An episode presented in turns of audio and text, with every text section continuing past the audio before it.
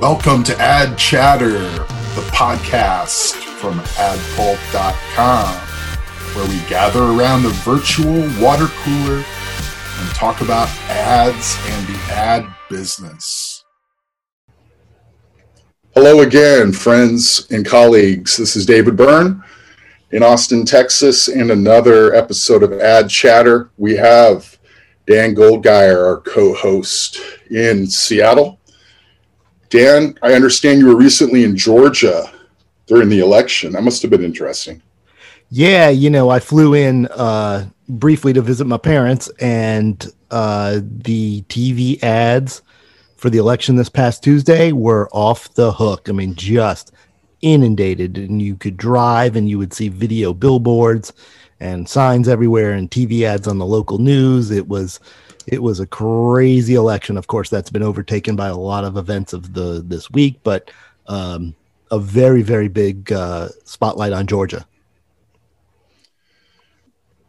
Absolutely, and um, you know Warnock for Georgia, the the the kid out of the Savannah projects, the first African American to go to the Senate from the great state of Georgia and then Capitol riots the next day, which we'll get into in a second. But before we do, I understand that the ads were everywhere and they were crazy. Let's play one for our listeners just to get a sense of Warnock's incredible sensibility.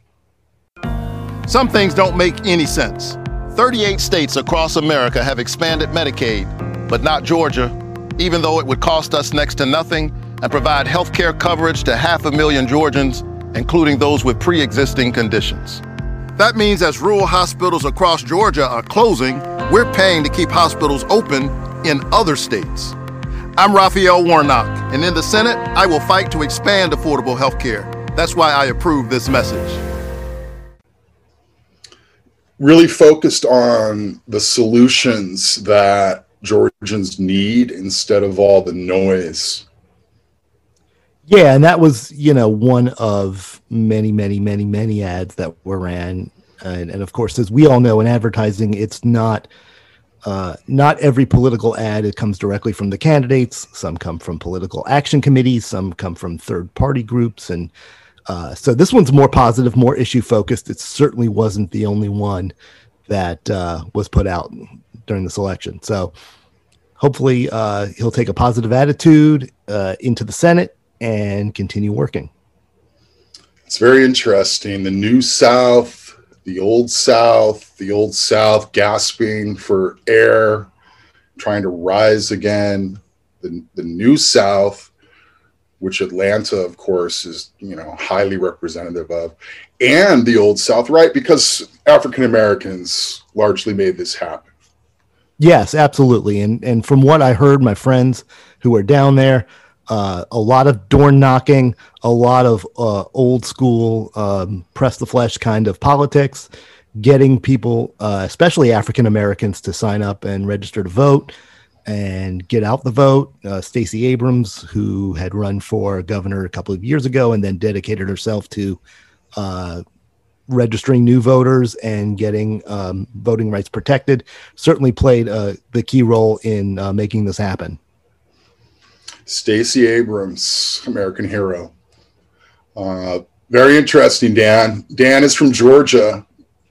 In case, in case listeners didn't know, and you want to weigh in on that. You no, I, I mean, I, well, you know, I grew up there. Uh, I do remember a time when Democrats were elected to uh, the Senate. Guys like Sam Nunn, guys like Wyche Fowler, and so, you know, these guys were more what you would call the blue dog Democrats, a little more conservative than than today's variety. But uh, it's interesting to see the state go from D to R and now become a purple state. Uh, things have uh, uh come back again. So, you know, we'll see what happens in 2022 and 2024. Reverend Warnock has to run again in two years because this was a, a, a replacement seat uh, in the Senate. So he's going to have to get back and campaign again very shortly. It was just a couple years ago where Georgia was being banned. Um, you wouldn't make a movie there, you wouldn't travel there, you wouldn't have a conference there. And look how fast that turned around. Interesting times. Um, let's shift on to the next topic for this ad chatter. And let's shift coast, move over to Los Angeles. And what's happening over there is uh, grinding halt to production, which includes films and commercials.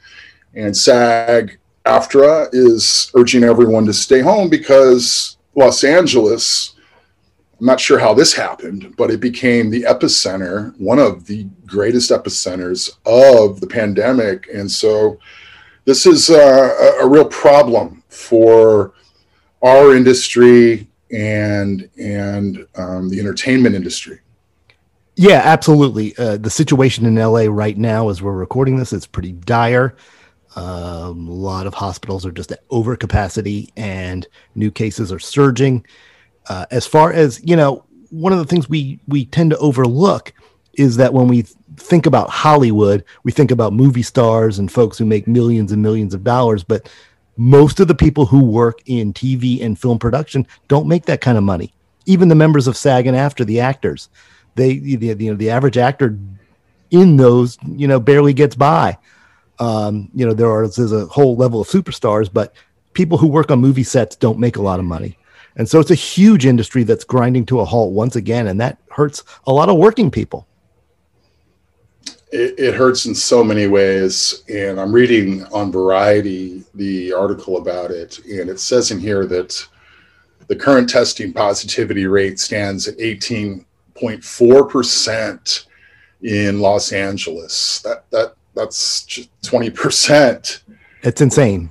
It's insane. And so the advertising industry again has to, uh, as we still are mostly working from home, has to find ways to uh, either delay productions or adapt productions to, uh, you know, institutes things things that are a little more manageable. And of course, it's uh, it's a big deal for the folks who are working on the longer form movies and shows. Crazy days. Uh, let's shift on to our next topic uh, and we'll cover a few topics that relate to the riots at the Capitol. And we'll look at this through, um, you know, the larger lens, but also through our lens, our industry lens. What does it mean for brands? Uh, what does it mean for advertisers? And right away, when something like this happens, it means let's stop spending money in media channels where these horrible images and news stories run. Uh, brands don't want to be advertising next to that type of content um, that is so unbelievably out of control. So a bunch of brands have, you know, stopped spending. So there again, out of the hundred things that are wrong with this story, um, business grinds to a halt. Right. And this is a double edged sword because if you pause spending on mainstream news sites, you really cut off access to good journalism and uh, the revenue pipeline that a lot of them need. You know, if you were watching television on Wednesday, like I was, you know, CNN did not take a lot of commercial breaks, but, uh, you know, pretty much the Hallmark channel was doing the Hallmark channel thing. I mean, it just, it, you know, there, there's a whole level of, uh, media where life goes on as normal, but when news breaks on news sites and news channels, advertisers want to pump the brakes. But again, they're punishing uh, folks who are working hard to bring you the facts. That is such an incredibly great point, and I thank you for that. Uh, speaking of folks bringing us the facts, the big story, really big story in the New York Times and all over the place I'd love to read this lead out of the New York Times from this morning, Kevin Roose's article. It was yesterday morning. In the end, two billionaires from California did what legions of politicians, prosecutors, and power brokers had tried and failed to do for years. They pulled the plug on President Trump. Um, this is Twitter and Facebook. They took away his microphone, Dan, at last after all of this pain.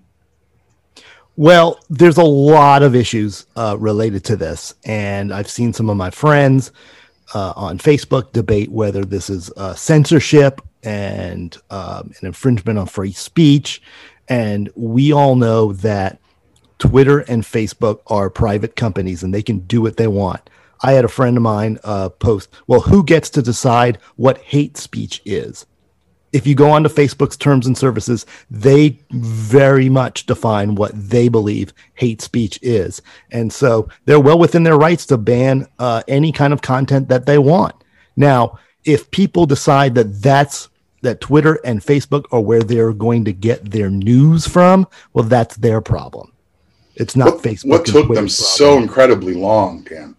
Well, it's obviously the fact that they get more eyeballs because you know we know that the algorithms on Facebook feed people more of what they want to see and if it's Trump that they want to see then they'll get more right-wing content if they don't like Trump and they get, get they get a certain amount of left-wing content all of which is fueled by advertising both on Twitter and Facebook you know this is if President Trump wants to you know, make his voice heard, he can call a press conference. He doesn't like to do that, but he can. Mm-hmm.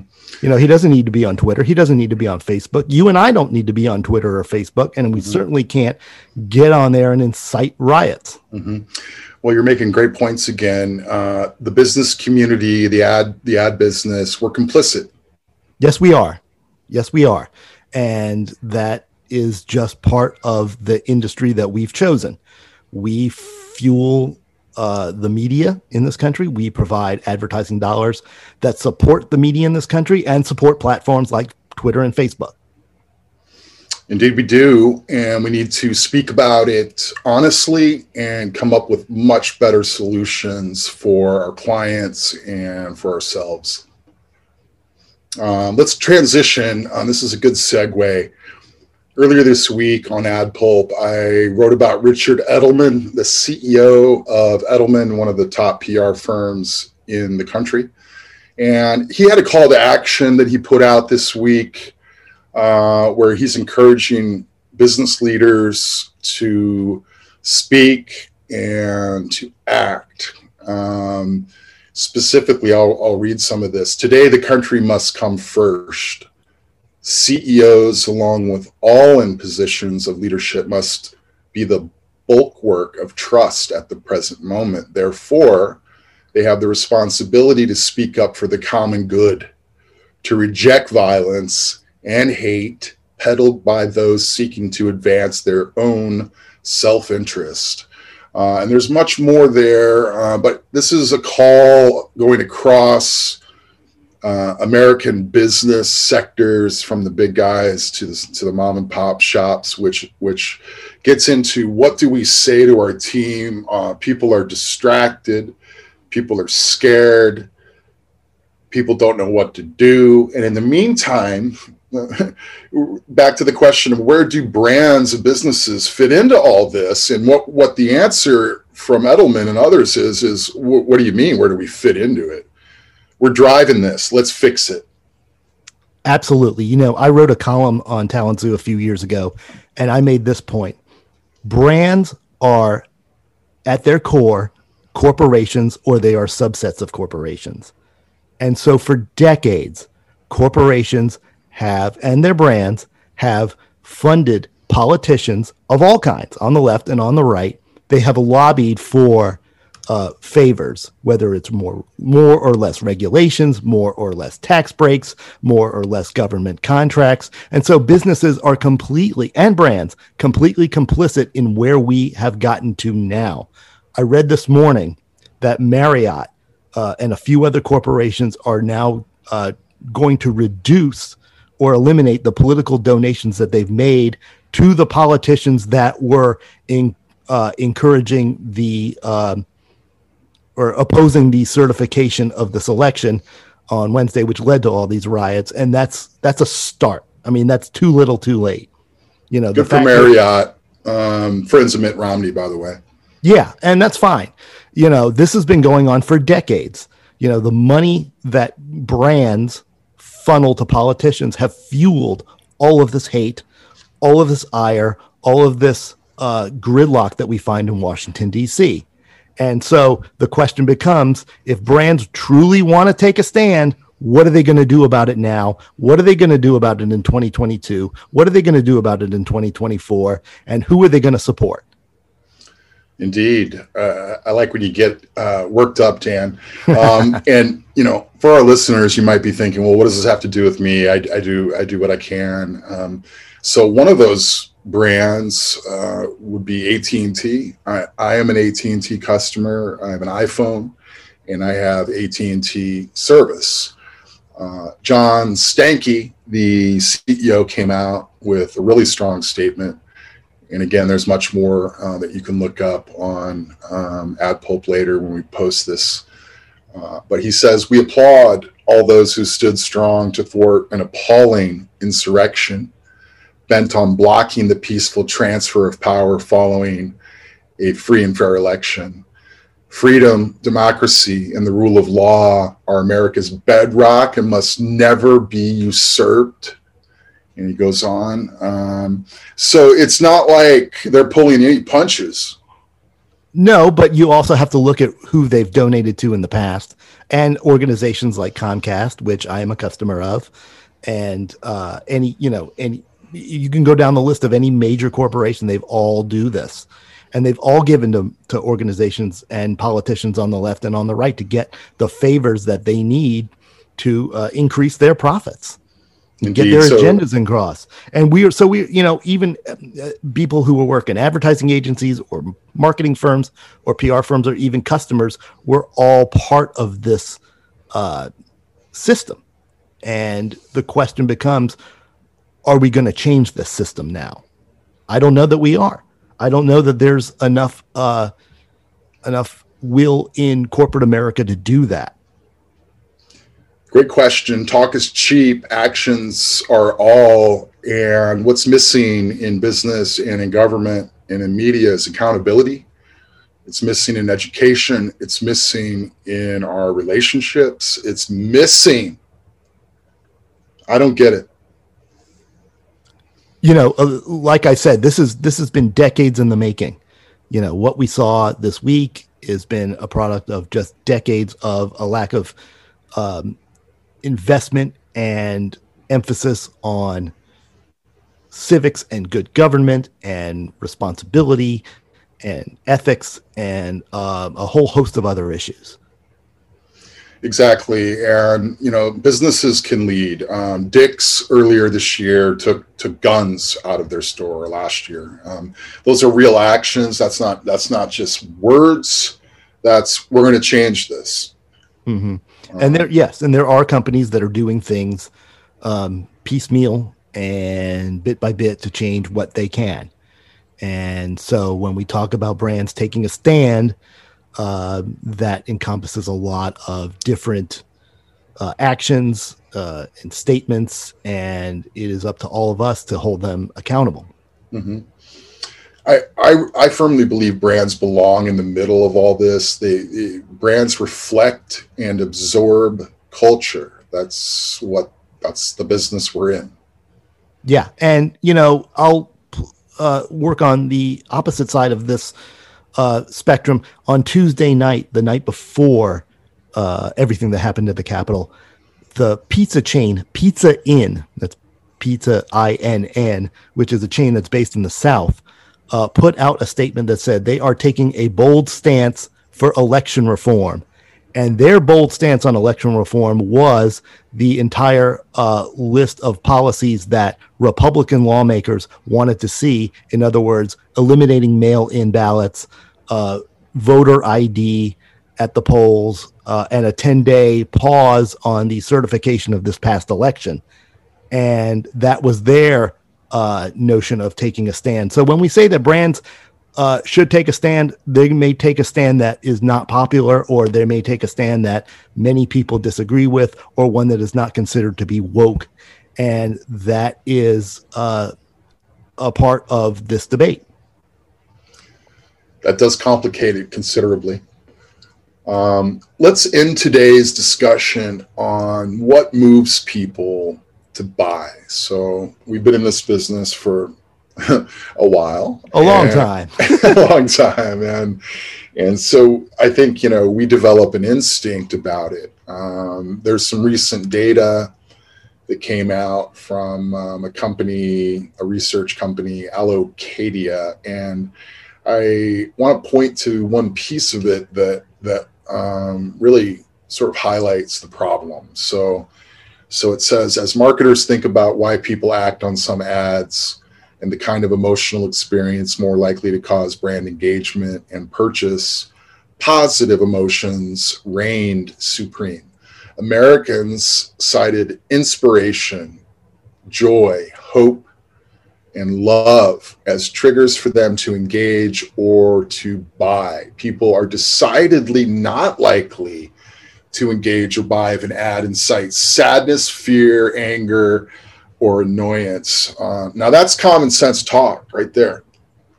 Yeah, and I would say that that's generally true. You know, you catch more flies with honey than you do with vinegar, but we know that fear has sold a lot of things security systems, guns, uh, also, you know, insurance, uh, all sorts of different types of um, products. So, you know, I, I don't know that what people respond to uh, in a survey necessarily reflects, um, you know, what they buy. But we do know that, you know, lighthearted sales approaches, entertainment approaches, things that uh, are uniting tend to be more liked.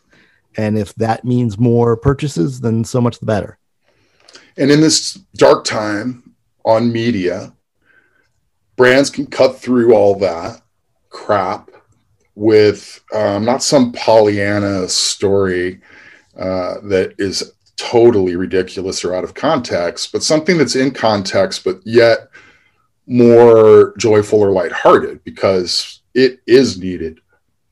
Yes, and we are one month away from the Super Bowl, and I am very curious to see what the tone and and and attitude is of all the spots that we're going to see um, with everything going on in the world right now. Speaking of which, I'm sorry that your Seahawks did not prevail. Yeah, well, we'll get them next year. and the Bears are playing today. Well, good for them. Go Bears.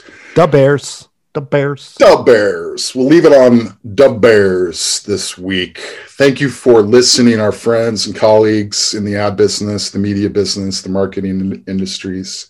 We appreciate your attention. Uh, we appreciate you telling your friends about this podcast.